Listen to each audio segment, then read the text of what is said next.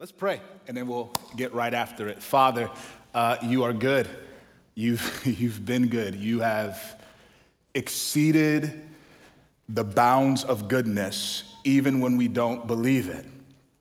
And so, God, is just join in the chorus that we've been singing, that has been a declaration of your majesty, what your worth has been a reiteration of the resolve of a heart that loves you to say, Here I am, all of me, do it, it as you wish. It's a terrifying yet tremendous affirmation. God, we need you to continue to speak to us, and so we open your word in faith with belief that there's relevance here, there's weight here, there's need here. But we don't need me. we need you. And so, God, move me out the way, focus my mind in the moment, fight for us through the elimination of distractions, whether they come from me, they're in our hearts, or what have you, so that your voice would boom through your text and in our hearts and lives for this day and every day moving forward. In your name we pray, Jesus. Amen. A couple things before I start um, my timer. It's good to be back. Um, and so, a couple of housekeeping items. That's awkward, Will. I didn't even know that you're back there, but I know your voice from anywhere. William Solua Solua. Oh, now I'm smiling. That's like a legit smile, because that was like legit um, excitement. However, you're taking my time, and I don't want to take. So, um, two housekeeping things. The first is in view of what uh, William, um, with his booming voice, uh, acknowledged, which has been gone for five weeks um, every year. It's annual theme me and my family look forward to, which is our sabbatical. And so we, we get away for five consecutive weeks of it's a time of refreshment uh, reflection and refinement. That's the three R's, i.e., the crutch of the uncreative. You're welcome. Um, and yeah, and it, and it, was just that. And, and really just wanted to say, man, thank you to our Brook family um, for making that possible. Yeah, so yeah, you should, you should clap for yourself. That's, that's who deserves the woo. Um, seriously, just a tremendous sense of gratitude for you guys. And man, we can't get away without you. And so we don't run from you. Um, it was hard to be away, but man, we are grateful for, for you guys and those who have joined the family in the, the time we were away, um, those who've gone deeper in, and just, just thank you for, for being you, for what you allow for us to experience. It was a really refreshing time. Thank you to um, the servant team leaders who are a consistent reminder that anything of consequence is not built on a single individual, unless that individual is Jesus Christ. Um, but it is built by people who serve freely, fully, and sacrifice. And so, all the servant leaders, um, and it's just thank you so much for your, your task, the work that you've done. And, um, you know, talking to Chip this morning, and just this idea that, man, I'm, I'm just looking forward to, to sliding into what you have been building not just the ship and the fort you've been holding down, but how you've been building and strengthening.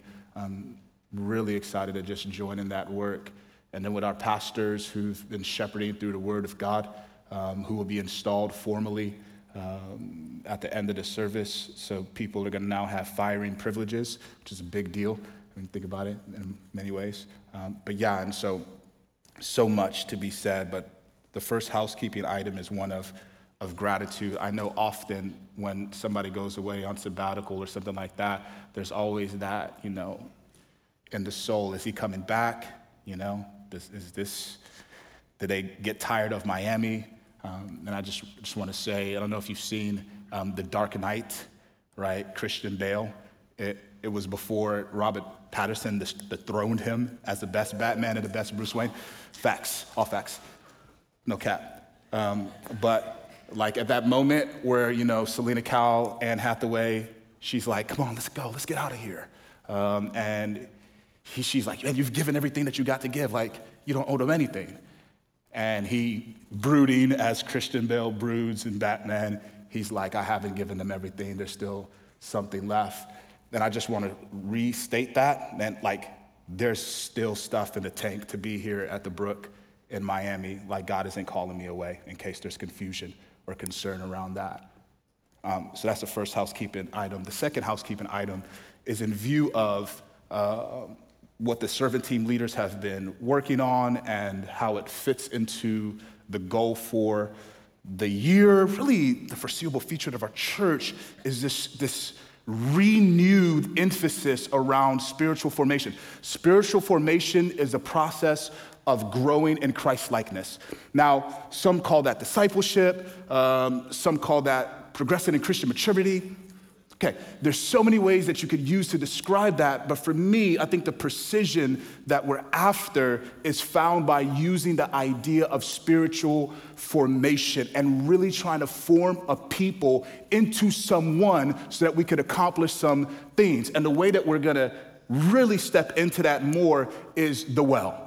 It is our reimagined take on spiritual formation, cultural engagement, primarily from the context of content, but spiritual formation, cultural engagement, and leadership development. It's our intentional, reimagined push towards that end where we want to come alongside every single member and every single person that graces our body so that they could grow. That's it. That's really not, it's not complex. It's very simple so that they could grow. And the team has been working hard on strengthening the platform that we could use to, to do that. Think Sunday school classes if you're of that generation. Think online courses if you're to just strengthen how we grow. However, we need you. We need you. We want you. We want you to join into this process, the well. And So we need your contact information. Uh, we're not sure if we have up to date contact information on everybody, but we need it. And so for the next week, we're asking you to respond to the, the links that are sent out, whether that's the newsletter, whether that are texting services, whether that's social. Respond to the links so that we could get your contact information so that we could send you a spiritual temperature check so that you could self assess where you are in your spiritual journey. It may be more humbling than you think, but take it with honesty. Say this, move on, and then we're gonna start time and go. So, probably one of the most refreshing sabbaticals I've had in a long time. The last four years have been wild. I didn't realize that until this summer, but I started biking again. Um, and so, it's actually Saturday. Very humbling experience. So I was biking before Saturday, but I started biking. Anyway, Saturday, I biked from where I live. I live in Little Haiti. And so I took Northeast 2nd um, all the way up towards the beach, that beautiful bridge, and then all the way back, 79th, to my house. And so I'm out there, I'm in my gear, you know, like my stretchy pants, my little cycling jersey, helmet, you know, I'm getting it. And so then I get to that bridge and it humbles me because most of Miami is flat. And then you're like, oh, wait a second, this is a quad burner. So I'm like, ah, get off my you know, I just get after it. And so as I'm now on the beach, off this bridge, descending, I'm going, I hear somebody behind me like whistling. And I'm like, man, I'm not moving that fast. And this this guy on a bike speeds past me. Then he looks back at me like, because you know, I just I just got off the bridge, my quad's burning a little bit, so I'm taking my time here, and his pace was different. He had a better bike. I have me a little road bike situation. His had one of those ones where you could like rest your arms there. His shades were better. His calves were bigger because I'm behind him, so I'm staring at him. I'm like, man, you have big, nice legs. It's interesting. and he's just getting it. This is when I realized I'm a competitive person. I think I forgot that, but he starts getting it. So I'm like, bet, let's go. And so like I get up and I try to catch him. Didn't work. Humbling experience it showed me where I really was on my cycling journey. I thought, like, you know, I got this gear on, like, I looked the part, you know, I'm over here making this loop, 20 miles. I'm thinking I'm good. And then I realized his pace was different and he's in a different place than I am. Does that make sense?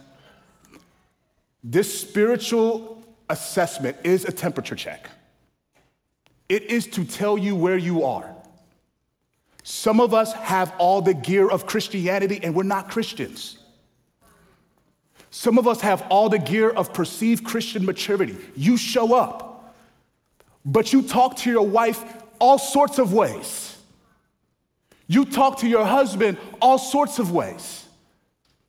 And what I want to say is hum- humbling moments can be super helpful moments. Because immediately I was like, okay, man, I know what to do now. I don't need more gear because that's expensive, but I'm just gonna, I'm gonna alter my pace a little bit. When we send this assessment out, take it with integrity so that we could adjust accordingly and move forward in growth. Timer started. That's actually the pivot into where we're gonna be today and the next few weeks. Matthew chapter 6, if you have a Bible, go ahead and grab it. Meet me there. It's in the New Testament, it's towards the end of the Bible. We are going to live in a prayer primarily because we are after strengthening how we see, understand, and experience spiritual formation. And there's really the core five. When you think about the means of spiritual formation, not just the marks, but the means of spiritual formation, the means, the tools by which we grow into Christ likeness, the scriptures really give us five. There's widespread agreement with these five in no particular order. You have the Word of God, you have prayer, you have community, you have um, intentional Christian service, you have mission. That's five. Did I miss? That? That's five. One, two, three, four, five. I caught all five. I was nervous for a second there. You reduce or remove any, and you lose all. God uses all of those to grow us. You have a particular one that you emphasize. Some of you, you just love the idea of missions, going out and sharing your faith that people may know the God you love. Others of you, you're like, the idea of opening my mouth to talk about Jesus is equivalent to getting my wisdom teeth removed. I don't want to do it. So, what you do is you just kind of adjust. You chew on one side of your mouth. And so now what you do is like, I'm not gonna open my mouth to talk about Jesus. I'm just gonna live a great life, and then they'll know. Doesn't work that way. Some of us have, have hit a ceiling in our growth because we've removed ourselves from intentional Christian service. If you live in Miami, some of our may be visiting, but if you live here and you're part of the flow of our city, Miami will burn you out, Christian and non Christian. It's part of the culture and it seeps into the church and churches which really just pride themselves on being an elaborate show, which is amazing, by the way. It takes a lot of effort. They burn people out. And in churches that are smaller, they're always looking for volunteers instead of calling the family into service. So they burn people out. And so you may have been part of a church like that. And so you've kind of said, well, you know what? This is a new experience. So I'm just going to keep to the sidelines. And what's happened is you've actually had your growth stifled. And what's, what's supplanted the beauty of intentional Christian service is consumerism. It's not helpful. I wanted to say, we could go down the list of the core five. Each of them are critical. But the more I examine, the more prayer stands as this jewel for me. Because prayer is the thing that you can't force and you could only fake to a certain extent. Your prayer life tells the truth about you. It's truth serum. Like ice cream is truth serum for middle schoolers, our prayer is truth serum for the soul. It tells on us. And I know this you believe it deep in your heart that prayer matters, Christian or not, because we all do it. There is a time in our life where we're driven to pray. All of us. And if you're a Christian, you believe deeply that you should have a robust prayer life. But here's what I know we also know that cultivating a robust prayer life is far more difficult than we'd like to admit. Yet it's far more critical than we could ever imagine. It's difficult, it's hard, but it's critical. Listen, the work of spiritual formation is God's work to complete. This is Philippians 1 6. He who began a good work in you is faithful to bring it to completion to the day of Christ Jesus. God started something in you. I don't care where you are on your journey, God will finish it. And when he finishes it, you will be full of joy. This is Jude. Now, unto him who is able to keep us and bring us to the end, present us before him blameless, filled with joy. So when God finishes the work, no matter where you are, at the end, you're gonna be full of joy. I'm glad he did it. It's God's work to complete. But just because spiritual formation, the, the work of producing Christ likeness in a Christian, is God's work to complete, doesn't mean that we stand off to the sides and do nothing. It's God's work to complete and our responsibility and our work to participate in. Let me blitz you briefly. Philippians 2 12 through 13.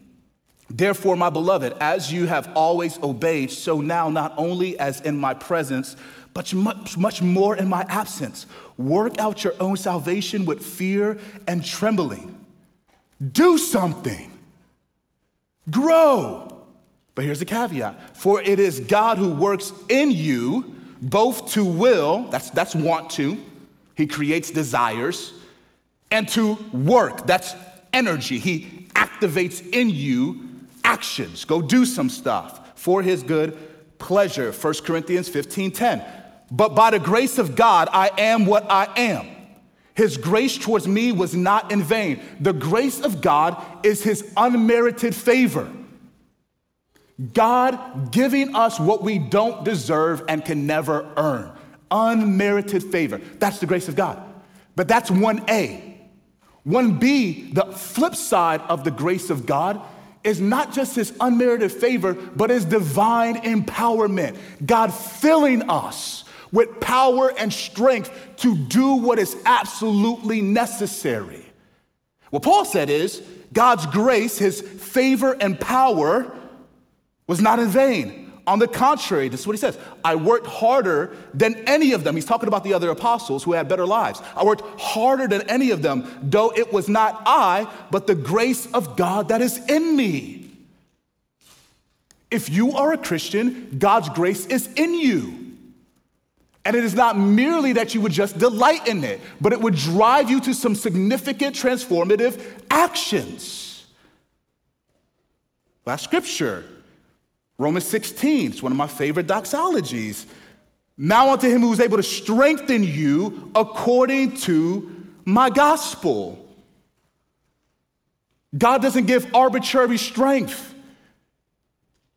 Fam, this bike journey is interesting because you see people who are working out. I'm like, oh man, get busy. Haven't been in the gym in a minute. But I know those people. You know those people who are gym rats. And they get tired as they jog. It's like, fam, that's because all you're doing is lifting weights. And you just want to be seen. You have all these muscles, but they're not functional. God doesn't give arbitrary strength like most people who live in Miami that look the part, but would die on a treadmill. God strengthens us for a reason, and the reason is our progress in the faith. This is why prayer for me stands out as the jewel. Because prayer pulls us closer to the heart of God. It, it, it, puts our, our mouths to his ears. It draws us into his atmosphere, into his orbit. And it is not just request, but there's request there. And in the request, you are asking God for things. And if God is working and he's calling us to work, we need help. And that will not happen apart from prayer. And so we need to live in this prayer for a little bit.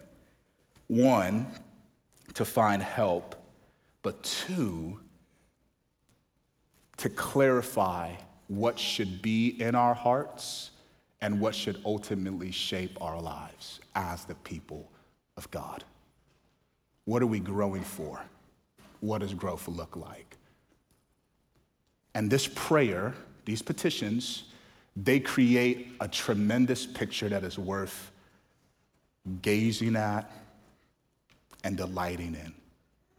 And they create some simple practices for life that are worth pursuing. A picture and practices for life for the people of God. That is the prayer that we're examining for the next few weeks. Today, we're going to look at the first petition and the lead in for the rest of our time.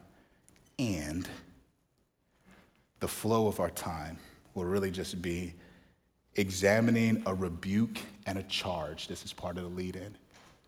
And then moving on to this, what can best be described as uncommon communion. And then closing with some habits for the heart. And might I say, I believe God gave me a word at the end. All of this is from Him, but at the end, I do believe there's something specific that God wants me to say. Let's read it and take it bit by bit. A rebuke and a charge, uncommon communion, habits for the heart. I'm already sweating. We in here. Let's go. 6 5 13. Um, it reads like this And you pray, when you pray, you must not be like the hypocrites, for they love to stand and pray in the synagogues and the street corners, that they may be seen by others. Truly I say to you, they have their reward. But when you pray, go into your room and shut the door and pray to your Father who is in secret, and your Father who is in secret will reward you. And when you pray, do not heap up empty phrases as the Gentiles do, for they think that they will be heard for their many words. Do not be like them, for your Father knows what you need before you ask Him. Pray then like this Our Father in heaven hallowed be your name. Your kingdom come, your will be done on earth as it is in heaven. Give us this day our daily bread, and forgive us our debts as we have also forgiven our debtors. And lead us not into temptation, but deliver us from evil.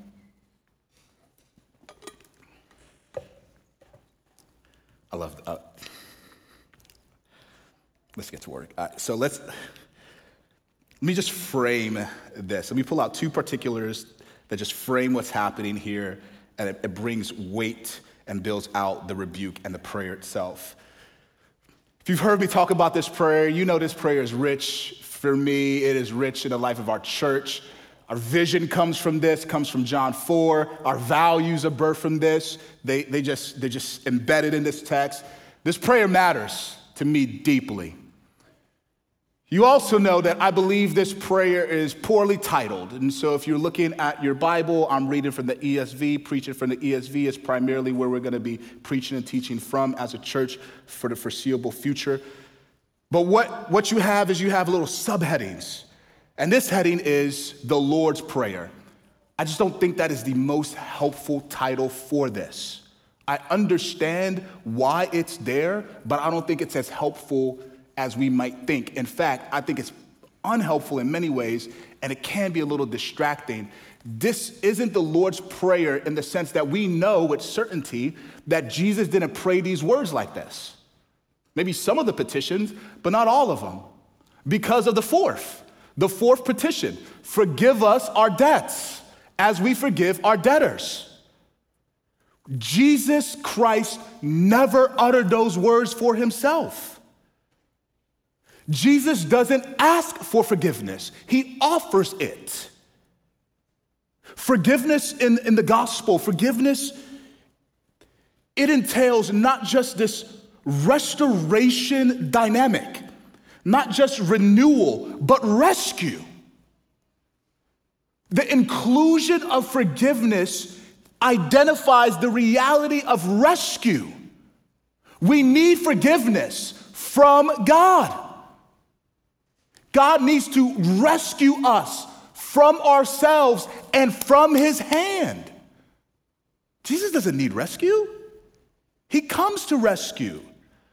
So it's not the Lord's Prayer in that sense, it is the Lord's Prayer in the sense of this is what He wants for His people.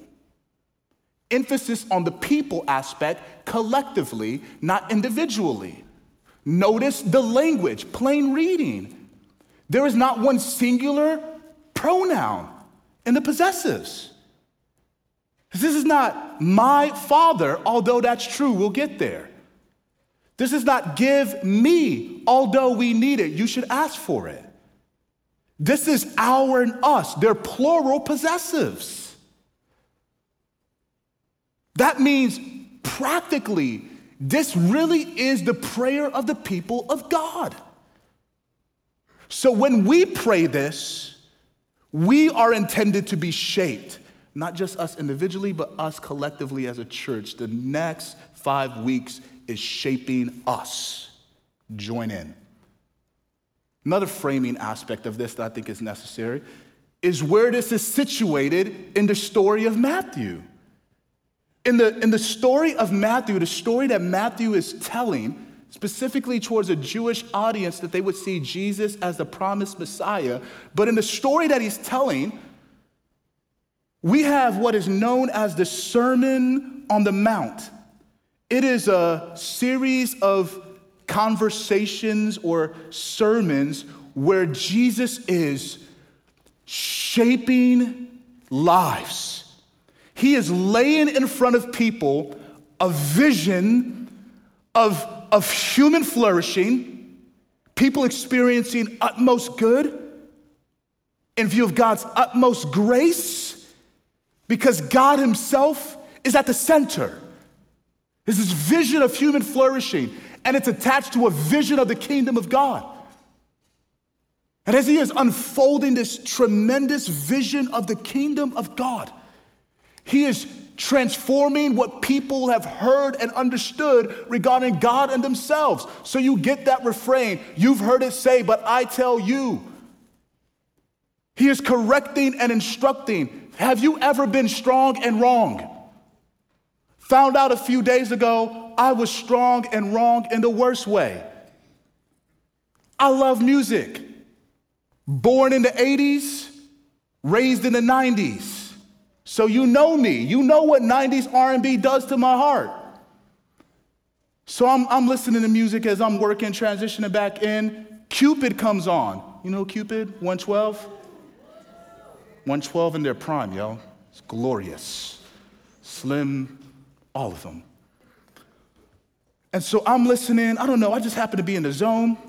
And, and, and it's like, girl, if I told you, I, and, and, I, and I'm like, wait a second, hold on. I've been saying this wrong the whole time.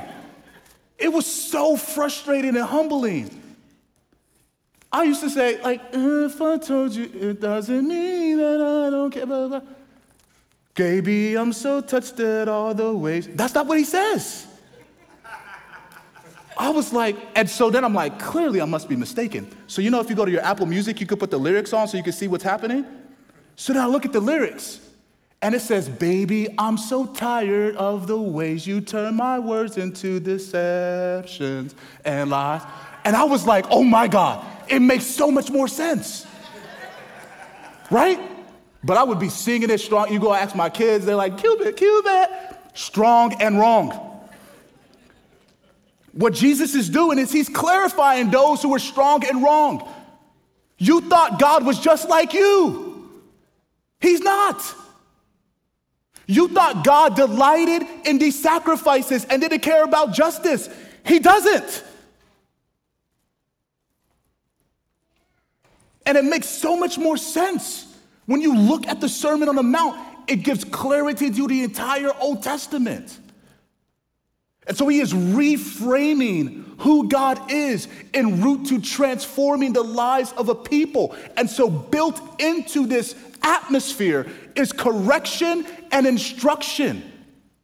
It's formation. This is why this prayer is formation. And it shows up in the lead up. The lead up is a rebuke and a charge.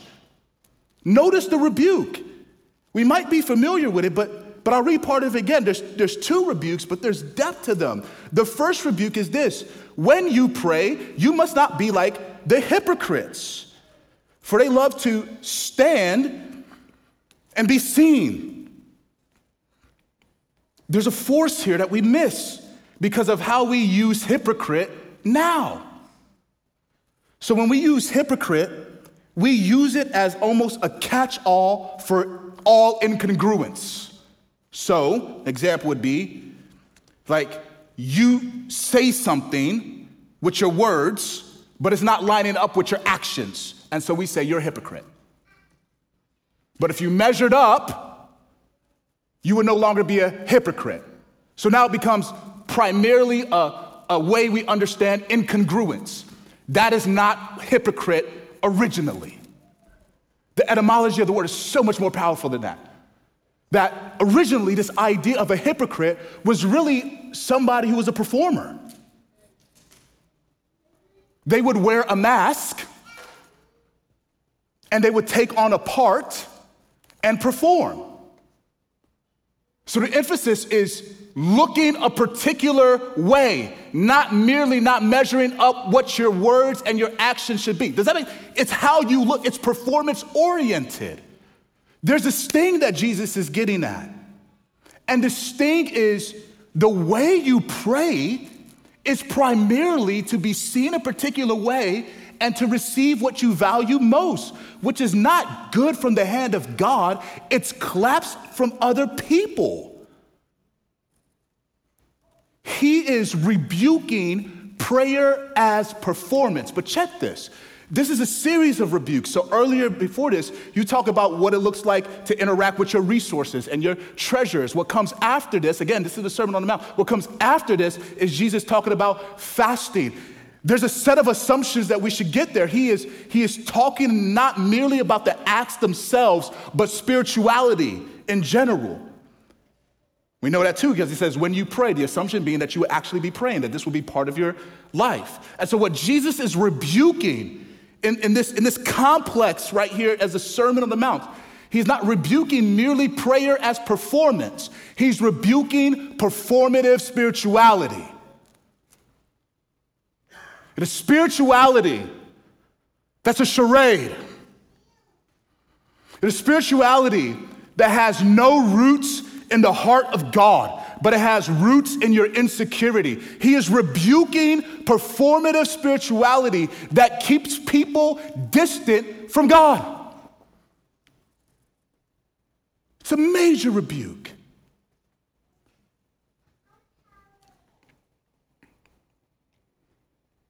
Don't be like those whose primary aim is to be seen, not substance. This rebuke stings our city because our city is plastic in more ways than one. Year one in Miami, had a person come up to me and they talked about how all of their friends, their graduating gifts, were cosmic surgery. And I don't say that to belittle anybody who's experienced cosmic, cosmetic surgery.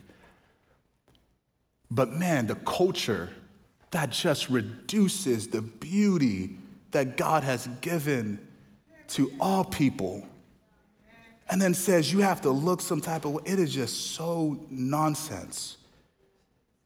If you, Kendrick, I know some people don't like Kendrick, but in Humble, give me something natural, stretch marks. Listen to me. If you are a mom and you have stretch marks, those are marks of beauty. They remind the world of the gospel in multiple ways. The first being that the curse that came from our rebellion, Adam and Eve, part of it was that from the sweat of our brows we would live. That means our lives are met with resistance. Things don't work the way they should. But God has that set up, not that we would force our way through the difficulty, but we would turn our hearts towards Him. That life would bring us to the edge of ourselves where God could say, Good, let's do work. Furthermore, he says, Woman, part of this thorns and thistles and life by the sweat of your brow, life met with resistance, is you're gonna experience pain in childbearing. It's going to hurt. women giving birth is a miracle. Do you know how dangerous it is for the baby and the mom? It is a miracle. Every one of us in here are products of a miracle. And every stretch mark is a signpost of the miraculous. It furthers the truth of the gospel. Because God said, though you're gonna have pain in birth, from your pain a seed will be produced who will transform the world, Jesus Christ. So every time a mom gives birth, it is a callback to the promise of God. Those stretch marks are beautiful. Don't erase them. Don't let anybody look down on them. Our city is plastic, it excels in the superficial. Thus, Christianity in Miami often excels in the superficial. And so this rebuke is towards us as Miamians, particularly Christians in Miami, to rebuke against prayer as performance and performative spirituality. Don't live a charade. He's not just rebuking that.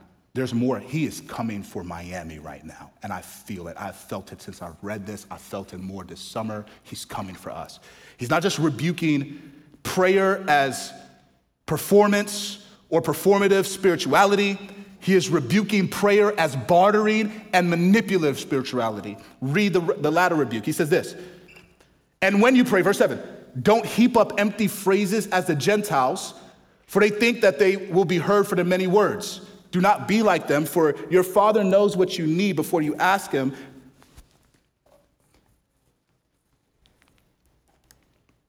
What, he, what he's doing there is he's, he, he's saying, don't think that in your babbling, in your stringing together of words you think God wants to hear, he is now going to be moved to action. Don't think that your prayers are magical incantations. Expecto patronum. Say the right phrase, something beautiful happens. It's Harry Potter.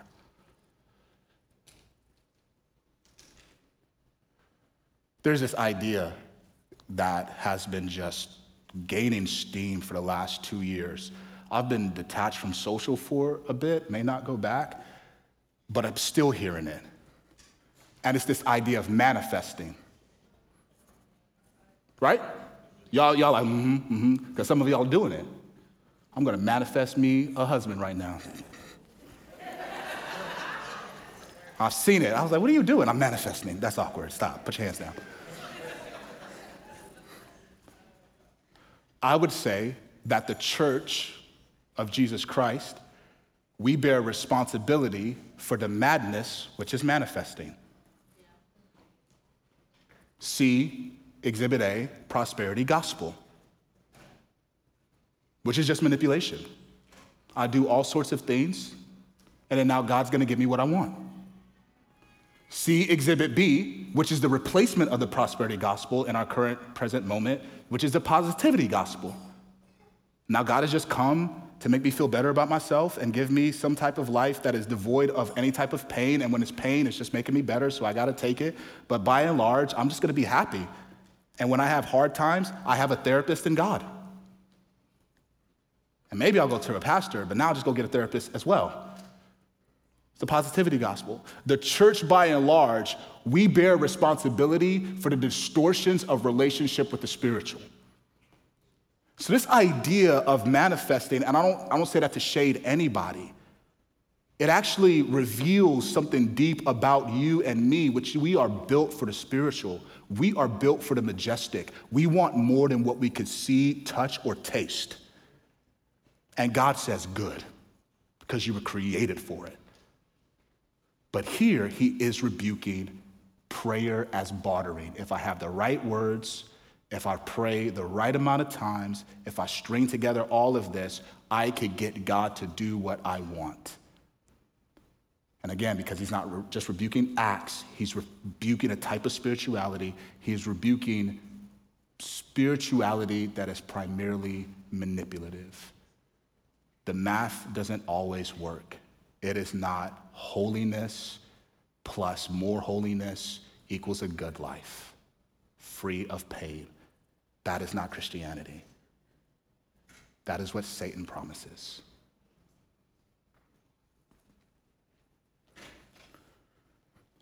This last rebuke for me, I'm going to say this to move on for time's sake. This last rebuke for me hits differently because I see this rebuke and I see us as a city, see my life, and I see the ways in which I unwittingly try to manipulate God. And I see Joshua. The story of Joshua is so fascinating that Joshua is getting ready to take Jericho. And as he's getting ready to take Jericho, he sees the angel of the Lord, sword drawn. What we understand that to be is pre incarnate Jesus. So, this is Jesus before he took on humanity, flesh, bones, bones, and blood, okay? And so you see Jesus, sword drawn. And Joshua says to the angel of the Lord, Whose side are you on? Are you on our side or are you on the side of our enemies? Whose side are you on? And the angel of the Lord says, No. No. And what follows is powerful. Where you are, Joshua, is holy ground. Joshua now knows what's going on. And then what happens afterwards is you have Jericho, the walls of Jericho, the strong city, being taken down not by Joshua's strategy, who was a military genius, not by Joshua's strength and the mighty men he had with him, but by singing, by the Spirit of God, showing us something powerful. There is a question, and it is not whether or not God is on my side, it's whether or not I am on his.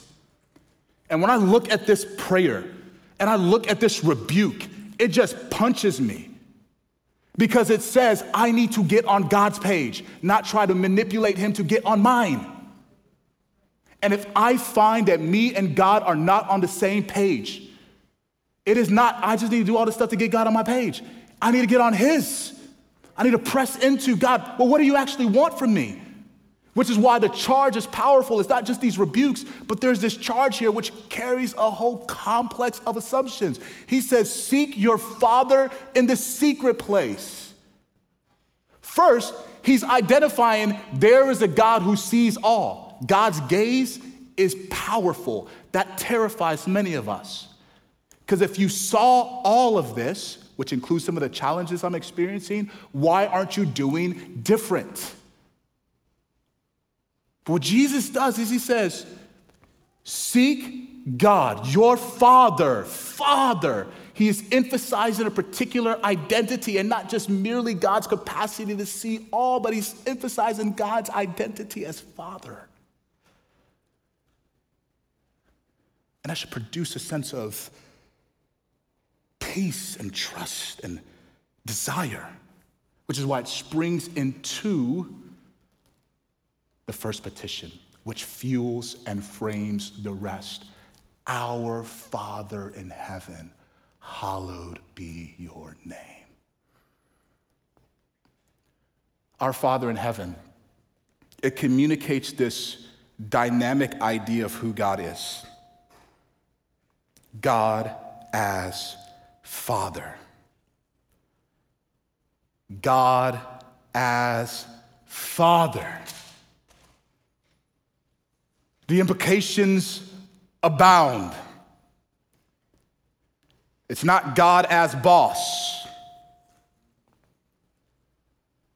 So, my work in the Christian life is not punching in the clock and then punching out so I could go do whatever I want.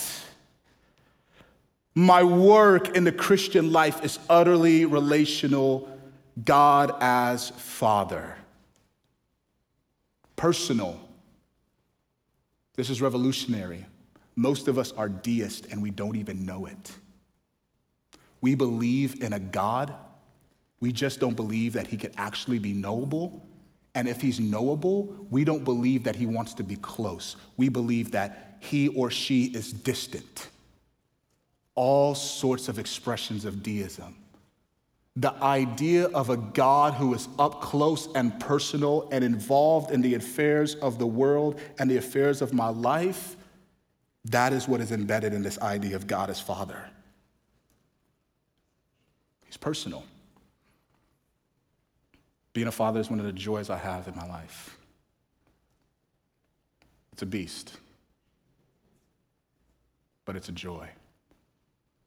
My kids do not have the power to stop me from loving them. They don't have the power. I am their father. They can't undo that no matter what they do period. I don't have the power to stop God from loving me. There's no action that I could take that will undo his reality as Father in my life. And I rest in that. It's freeing. Rest in that, church. Personal. But it's not just our Father, our Father in heaven.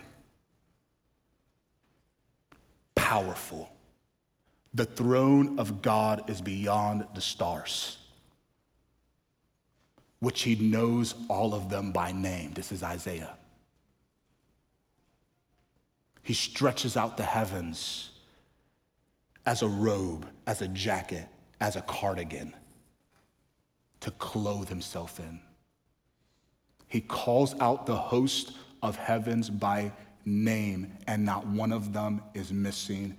He's powerful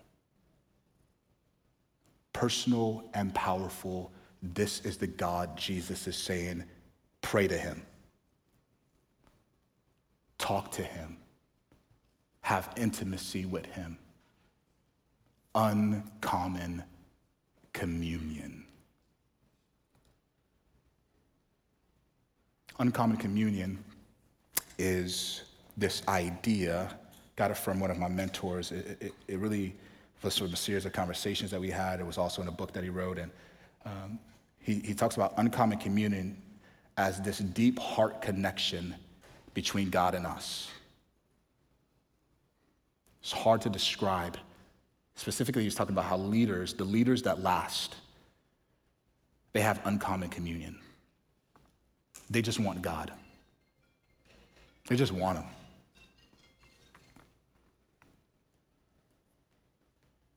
The reason I want to stay there is because our Father in heaven is actually not a petition, it's just an affirmation.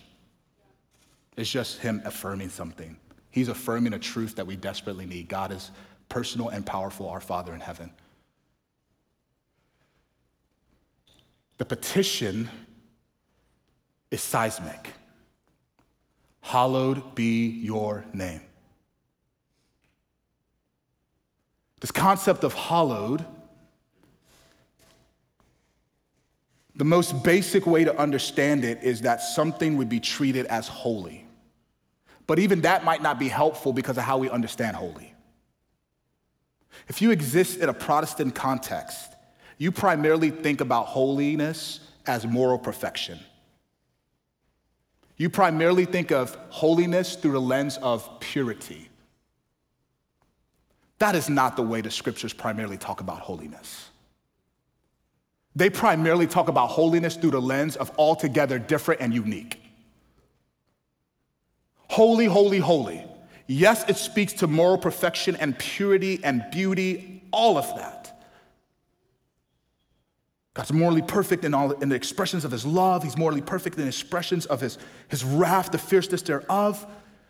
But the holiness of God, it burns brighter than just moral perfection. It speaks to his altogether differentness. No rivals, no equals, in a league of his own. No one or thing that resembles him. He's holy, he's different, he's unique. And then this, this idea of holiness, he then trans, transfers that to his people. It says, You be holy like I'm holy. And it's not merely be put together and morally perfect, it's be different. There was nothing innately wrong about eating pork. But God said, Don't eat pork because you're holy. Because now, in your abstinence for this, your unique way that you're relating to pork, you're gonna tell the story about me who I am as God and holy and different, and how when I come and touch something, it becomes holy and clean. Evidence in the life of Jesus. Hallowed, would you be treated utterly differently, O oh God?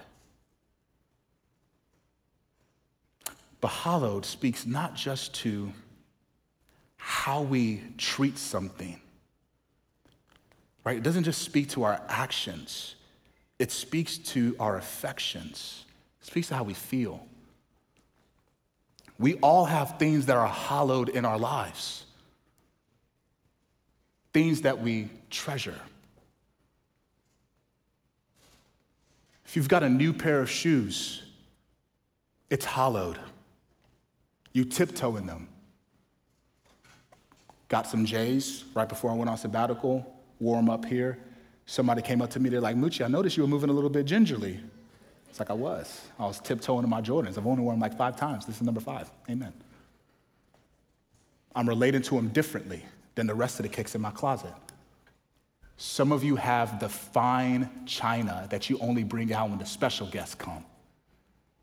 Some of you got that jouet, that gear that you put on when you want to get chose.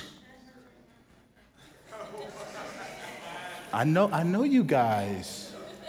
It's hollowed. You treasure it differently, and then you relate not just to it differently, but you relate to everything else differently. And Jesus is saying that the first request that you utter to God when you're in His presence, when you're in presence of the personal powerful God of the universe, the first thing that you utter to him is not, forgive us of our debts. It's not, give me this day my daily bread. It's not, lead us not into temptation. It's not, bring your kingdom on earth the first thing that you utter from your heart in the presence of the Almighty is God, would you make your name beautiful in my life? The first thing is adoration. Because that which you treasure, you instinctively treat differently. And so he's saying, in the presence of this personal, powerful God, the first petition is God, would your name be made beautiful? Would I see you not as useful, but as beautiful? God, expand the way I understand you. God, pull back the veil so I get a clearer picture of your greatness as Father.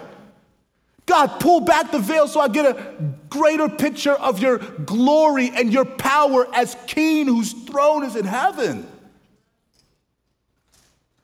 God, let me just get a glimpse let me see. Let me taste. Let me savor. Let me delight in you. That is the petition. That you would be treasured. It's a petition that shapes everything else. It fuels everything else, which is why we close with habits. And here's a word from the Lord take it or leave it. We can't outwork our habits and our habits will outlast us. We can't outwork our habits, and our habits are going to outlast us. Period. And generationally, generationally, fam had a birthday yesterday. Thank you for everybody who, who you know, said happy birthday, participated in the video. I'm exiting my cone of silence. The Sabbatical is over. I'm here. But my kids tell it I turned 90 yesterday. I'm like, what? Fam, don't let the grace confuse you. Jesus' name. Generationally, still in my 30s, closer to 40, amen. People start listening to you. Back hurts a little bit more. But generationally, I'm talking to you, millennials. I'm talking to you, Generation Z. Generationally, we really believe good intentions could overcome bad habits, and that is not true. It's just not true. The generation above us, they had some bad habits, but they worked hard and differently. My dad talked about how he used to cut grass with a machete and a ruler. Why? Fam, that doesn't make any sense. Uh-uh. Doesn't, you're not going to explain to me why you cut grass with a ruler and a machete. I don't care if you're in Africa or America. Figure something else out. But there was a different level of diligence. It, it, just, it just is what it is. And our generation, hear me, we believe our intentions are it. And it's just not true. And it shows up in simple ways. If I just retweet or send a post, that's the same as actually being an activist. It is not. It is not. But that's what we do. I'm just giving you some of my influence. And I intend good things. And there's a spirituality that we are going to be seduced by. I am the identity over activity guy. Who we are becoming matters. And it should show up in what we're doing, but who we're becoming matters. However, this weird spirituality in our moment right now, where it's a lot of talk, it's a lot of introspection, but it's not action, is dangerous and ungodly and birthed from the very pit of hell. And our generation are the perpetrators of it because we like the idea of putting things together and wrestling through ideas and feels and emotions. We need action. We need habits. We need rhythms. We need predictability. We need consistency. We need the grind. We don't run from the grind. See Kevin Durant. He's probably not listening to this, so it's fair. so the habits, I'm, I, am i am giving us this habits, but I'm, I'm really looking at those who are 18 to 39. I'm talking to you. It's all of us, but if you fall in that category, I just want you to know you're who I particularly have in mind. First habit, then we're moved. This was long, my God. Habits for the heart. First, it's understanding this noble intentions plus ongoing intentionality equals transformative habits. So you do need good intentions, but we need ongoing intentionality. Gotta be more predictable. Predictability is not a bad thing, I promise. It, it, it, feels like boredom, but there's beauty in the mundane and the predictable. I like knowing my wife is gonna be there. It's predictable and it's a good thing. Second, rekindle the memory of God's fill in the blank. That is an assignment for you. Today, tomorrow, sometime this week, before you come back next week, fill in this blank. I need to rekindle the memory of God's it could be, man, I just need to rekindle the memory. This idea of rekindle, I need to, I need to be refreshed by, I need to stir it up again. I need to fan it to flames. I need to grow. I need to increase the memory of God's goodness in my life. So I need to grab onto a moment where God was really good to me. I need to hold it and I need to talk to God and say, God, I want to experience that more and more today than I did in the past. Rekindle the memory of whatever. Because I'm looking at our generation and I'm watching people take apart the Christian faith but not put it back together again. And it does not work, it does not help. And so we got to grab onto some, some vibrant memories and say, God, I need this rekindled in my life. Third, third habit, designate the secret place, then protect it and pursue it. That secret place could be your porch at 5 a.m. in the morning. Find it. That secret place could be Panther Coffee, the one in Midtown that nobody really goes to. So you know you could get work there, there, you know? You go there at 2 p.m., because nobody's really there at all. Secret place. It could be on the beach. You designate the secret place. Luke 5, Matthew 14, Jesus consistently getting away, withdrawing to the secret place to be with God. Designate it, find it, and then protect and pursue it. Mark it in your calendar so that you get a reminder every single day I need the secret place. And then the last would be be present in community, emphasis on present. What that means is don't merely show up, but dig in. Give yourself. Give yourself to others. When we give ourselves to others in faith, God grows us in unique ways. Give yourself to others. Be present in community. Sunday, fam.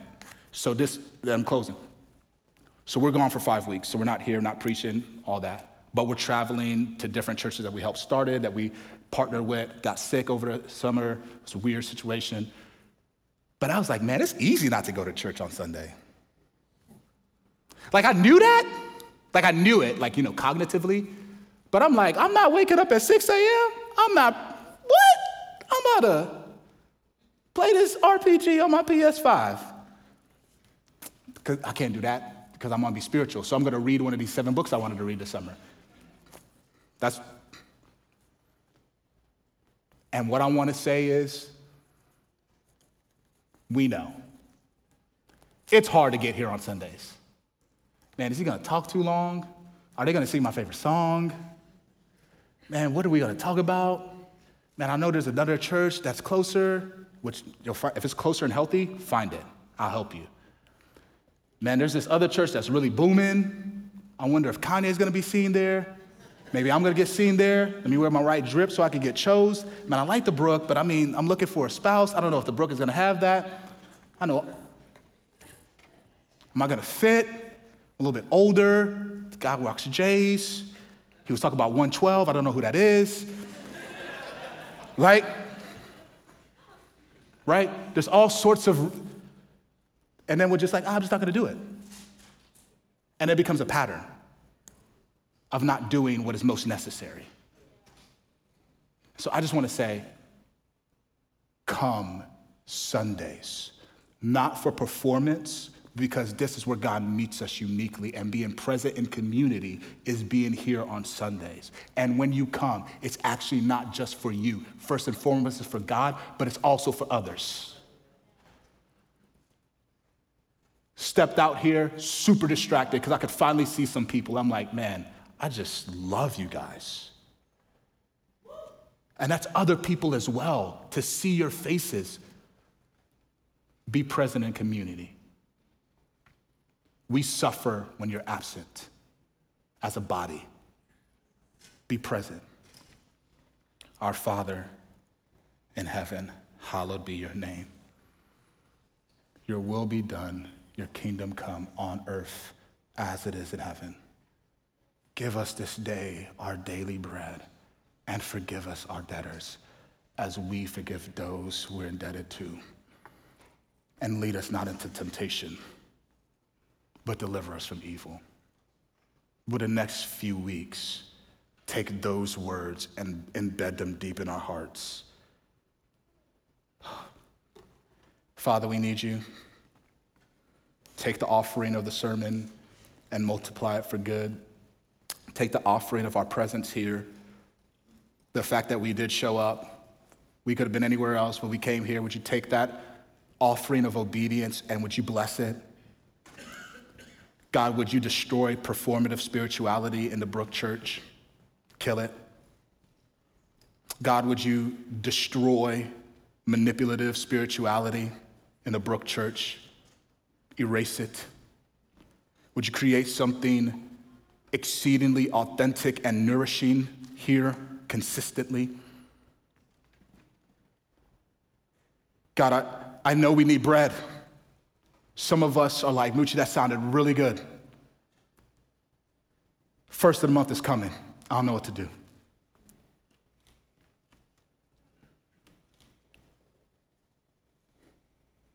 But God, would we see that you're capable of providing in more ways than we could ever imagine? And would we seek you for that confidently and courageously? We have not because we ask not. Would we do the hard work of examining our lives and see if there's anything in us that reeks of bad stewardship?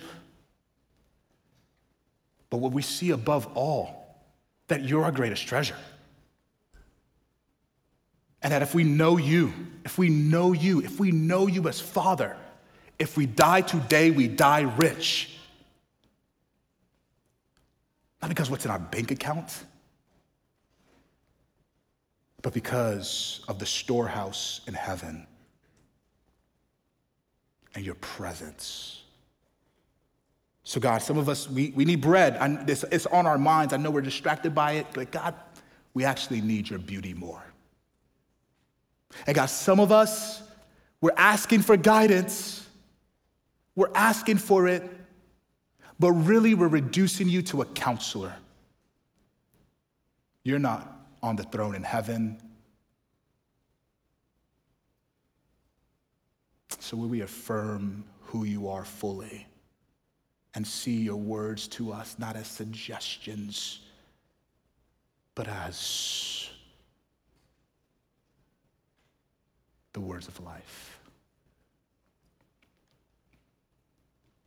Make your name beautiful in our hearts. And as that beauty grows, God, we pray together that you would make your name beautiful in our city. That our neighbors would see the beauty of the Lord, his greatness and goodness. That you would be hallowed in our hearts, in our homes, and in our city. This we pray. In your name, amen.